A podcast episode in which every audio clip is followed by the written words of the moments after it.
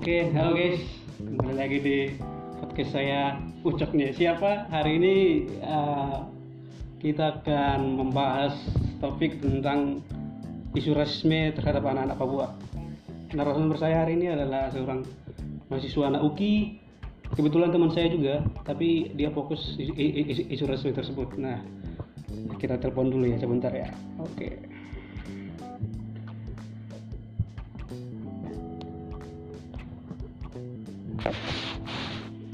Halo Rudi. Halo bang. Oke, gimana kabar?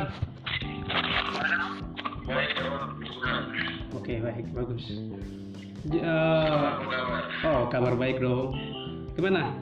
Apakah ini kan ini kan di era virus corona ini kan apa namanya? Ada hal-hal baru yang harus kita lakukan apa, apa apakah masih produktif atau gimana?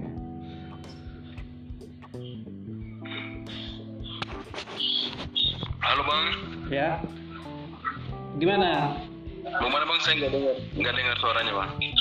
Gimana? Ini kan musim corona.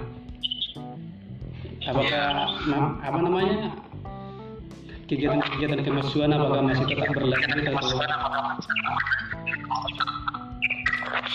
Eh, puji Tuhan masih berlanjut, masih berlanjut dan akan tetap berlanjut me- meskipun dalam media virtual ya. Oh. Itu harus terus berlanjut dan sekarang memang sedang berlanjut dan akan terus berlanjut ya bang. Oh. Mantap mantap ya. Berarti Mantap. Bang. gak ada hambatan ya. Puji Tuhan nggak ada mungkin masalah kota aja.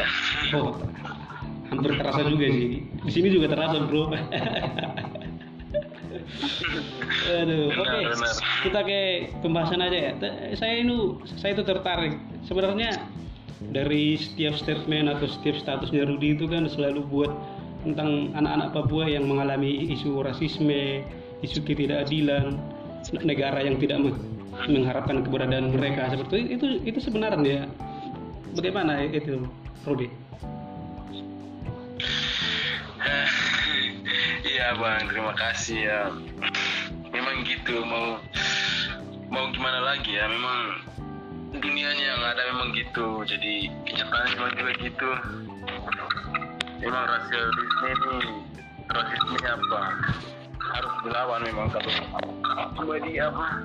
Kalau cuma dibungkam, kalau cuma didiamkan aja itu ya akan dilupakan gitu akan merasa macam baik-baik aja padahal sebenarnya enggak kan gitu jadi itu yang hmm, saya coba untuk uh, mengedukasi meng, apa menyadarkan lah mungkin sebagian pengguna media sosial yang apa namanya ini mereka bisa bilang generasi generasi Z kayak pokoknya anak-anak yang sudah kenal media sosial mereka paham lah. Jangan hanya tahu drama Korea tapi tidak tahu apa yang terjadi. Betul betul betul bro betul bro. Betul betul. Eh, terus saya ini mau nanya nih mohon maaf ini sebelumnya ya Rudi siapa pak? Banyak itu sebenarnya kawan-kawan kita dari Papua yang seperti Siti Ines kalau kamu kenal begitu kan? Itu kan ketika menyanyikan lagu kebangsaan mereka seakan-akan bukan apa ya bukan menolak atau bagaimana ya. Tetapi memang seperti tidak apa ya tidak ada keinginan tidak ada apa namanya ya nasionalisme berkurang bisa dikatakan begitu. Itu sebenarnya apa yang membuat seperti itu? Sehingga teman-teman kita dari Papua banyak yang melakukan hal yang sama seperti itu. Terima kasih ya Pak.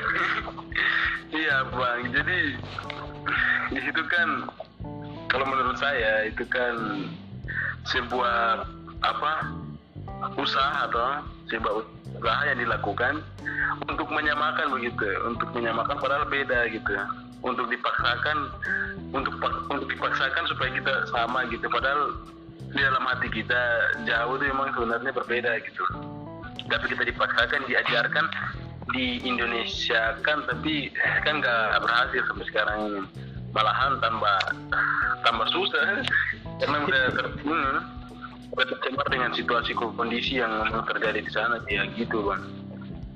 Jadi itu itu itu saya rasa itu secara spontanitas itu. Itu udah di, dari di dalam eh, alam bawah sadarnya. Jadi dia nggak sadar saya kan macam dia pembagian dari ini memang udah di alam bawah sadar. Jadi memang gitu bang. Tapi kalau menurut saya sih gitu. tapi sebenarnya Rudi kalau kita berbicara apa namanya rasisme atau uh, body shaming atau atau misalnya yang lain-lainnya juga seperti itu kan? Sebenarnya bukan cuma orang-orang timur yang merasakan. Saya juga seperti orang Batak begitu kan? Kalau kita pergi ke mall misalnya begitu kan? Uh, apa namanya uh, kita ngomong dibilang suaramu kebesaran seperti apa? Itu kan udah udah bagian daripada budaya itu kan udah bagian daripada apa namanya ciri-cirinya orang Batak ciri-cirinya orang Papua. Seharusnya kan kita harus saling menghargai juga seperti itu sih jadi jadi gimana ini Rudi pesan-pesan kepada pemirsa yang mendengarkan podcast kita ini nanti. Apa pesan-pesan untuk pemirsa supaya mereka tidak memandang lah sebelah mata anak-anak Indonesia Timur seperti itu? Nah terima kasih ya Bang. nah emang kalau perlu dibilang apa? Kalau perlu dibilang ya memang Indonesia terlalu luas terlalu besar gitu. Jadi apa dibutuhkan pemerataan gitu pemerataan pendidikan gitu jangan pembangunan dulu intinya pendidikannya supaya orang orang-orangnya pintar betul betul setuju setuju nah, orang orang-orangnya pintar terus bisa saling menghargai gitu agar tidak ada rasis gitu Oh. Kalau di Papua itu ya, kalau untuk kalau menurut saya untuk yang di Batak terus di Papua itu ya emang karena gitu, karena terlalu luas Indonesia gitu. Jadi karena terlalu luas, terlalu banyak budaya, bahasa juga jadi agak kesulitan gitu. Kalau kita dikatakan satu gitu itu agak agak sulit membutuhkan waktu juga untuk bisa jadi kesatuan gitu tapi itu harus di, diusahakan. Ya mulai dari sekarang ini.